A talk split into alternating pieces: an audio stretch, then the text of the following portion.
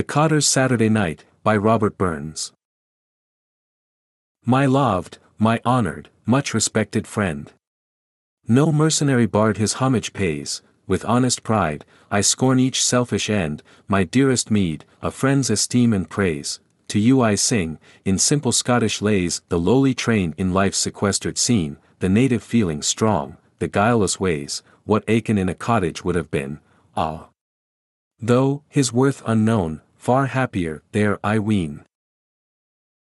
November chill blaws loud why angry sug, the shortening winter day is near a close, the miry beasts retreating fray the plough, the blackening trains, oh, craws to their repose, the toil-worn cotter fray his labour goes, this night his weekly moil is at an end, collects his spades, his mattocks, and his hoes, hoping the morn in ease and rest to spend, and weary, o'er the moor, his course does hameward bend.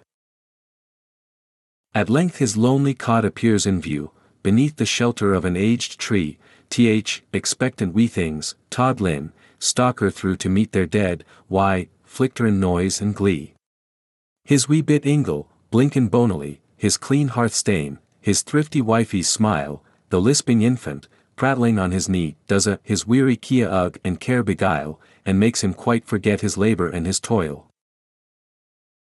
Belive, the elder bairns come drapping in, at service out, among the farmer's rune, some see a, the plough, some herd, some tentai rin a canny errand to a neighbor town, their eldest hope, their Jenny, woman grown, in youthful bloom love sparkling in her ee, comes hame, perhaps to shoe a braw new gown, or deposit her sair one penny fee to help her parents dear, if they in hardship be.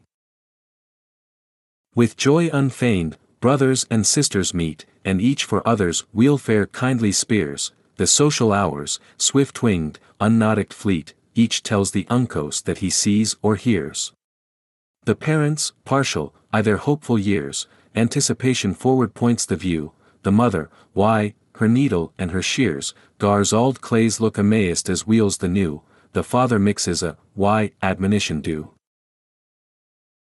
Their masters and their mistress command, the younkers, uh, are warned to obey, and mind their labours why, an ident hand, and ne'er, though out o' sight, to jock or play, and oh. Be sure to fear the Lord alway and mind your duty, duly, morn and night, lest in temptation's path ye gang astray, implore his counsel and assisting might, they never sought in vain that sought the Lord aright. But hark! A rap comes gently to the door, Jenny, wha kens the meaning o' the same, tells how a neighbor lad came o'er the moor, to do some errands, and convoy her hame. The wily mother sees the conscious flame sparkle in Jenny's ee, and flush her cheek, with heart-struck anxious care, inquires his name, while Jenny Halflands is afraid to speak, we'll please the mother hears, it's nae wild, worthless rake.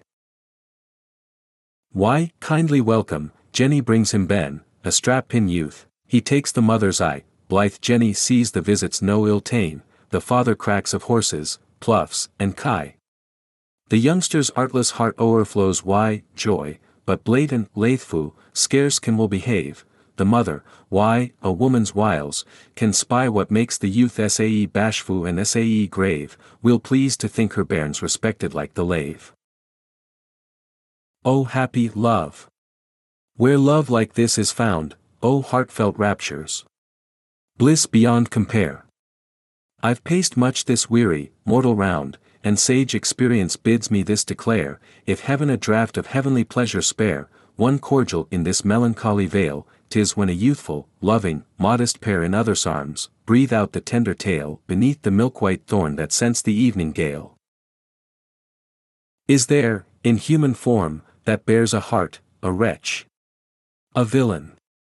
Lost to love and truth.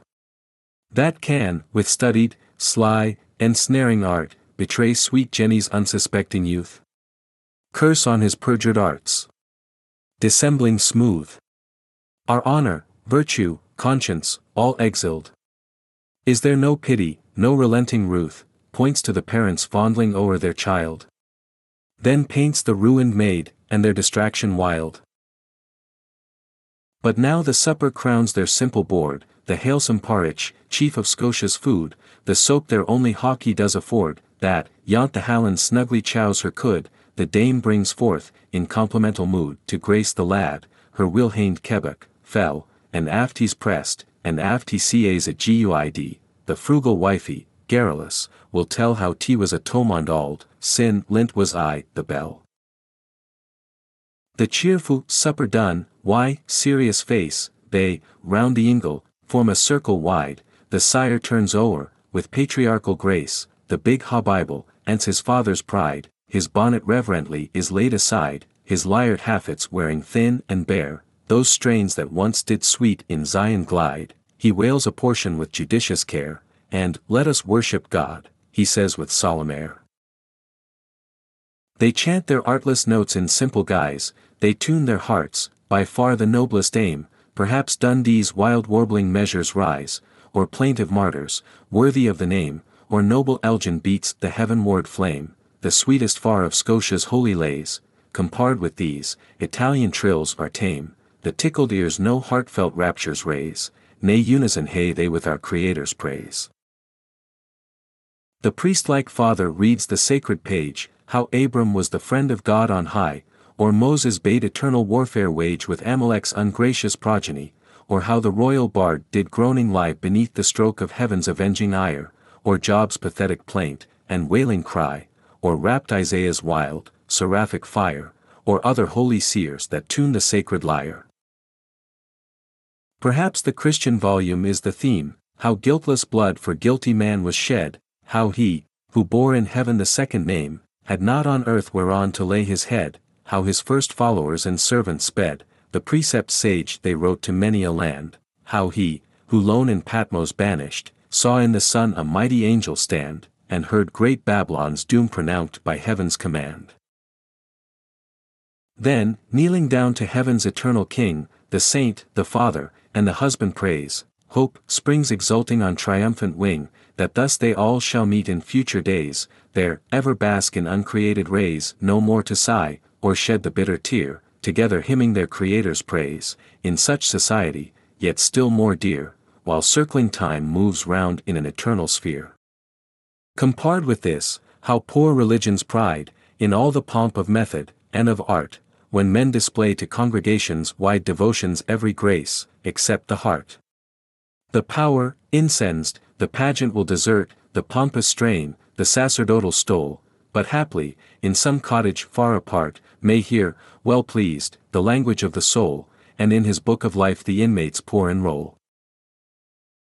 Then homeward all take off their several way, the youngling cottagers retire to rest, the parent pair their secret homage pay, and proffer up to heaven the warm request, that he who stills the raven's clamorous nest, and decks the lily fair in flowery pride, would, in the way his wisdom sees the best, for them and for their little ones provide, but chiefly, in their hearts with grace divine preside. From scenes like these, old Scotia's grandeur springs, that makes her loved at home, revered abroad, princes and lords are but the breath of kings, an honest man's the noblest work of God, and certes, in fair virtue's heavenly road, the cottage leaves the palace far behind. What is a lordling's pomp? A cumbrous load, disguising oft the wretch of humankind studied in arts of hell, in wickedness refined. O Scotia! My dear, my native soil! For whom my warmest wish to heaven is sent, long may thy hardy sons of rustic toil be blessed with health, and peace, and sweet content. And oh! May heaven their simple lives prevent from luxury's contagion, weak and vile.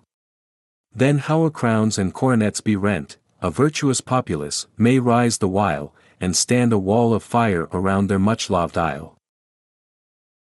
O thou! Who poured the patriotic tide, that streamed through Wallace's undaunted heart, who dared to nobly stem tyrannic pride, or nobly die, the second glorious part, the patriot's God peculiarly thou art, his friend, inspirer, guardian, and reward. O never, never Scotia's realm desert, but still the patriot, and the patriot bard in bright succession raise, her ornament and guard.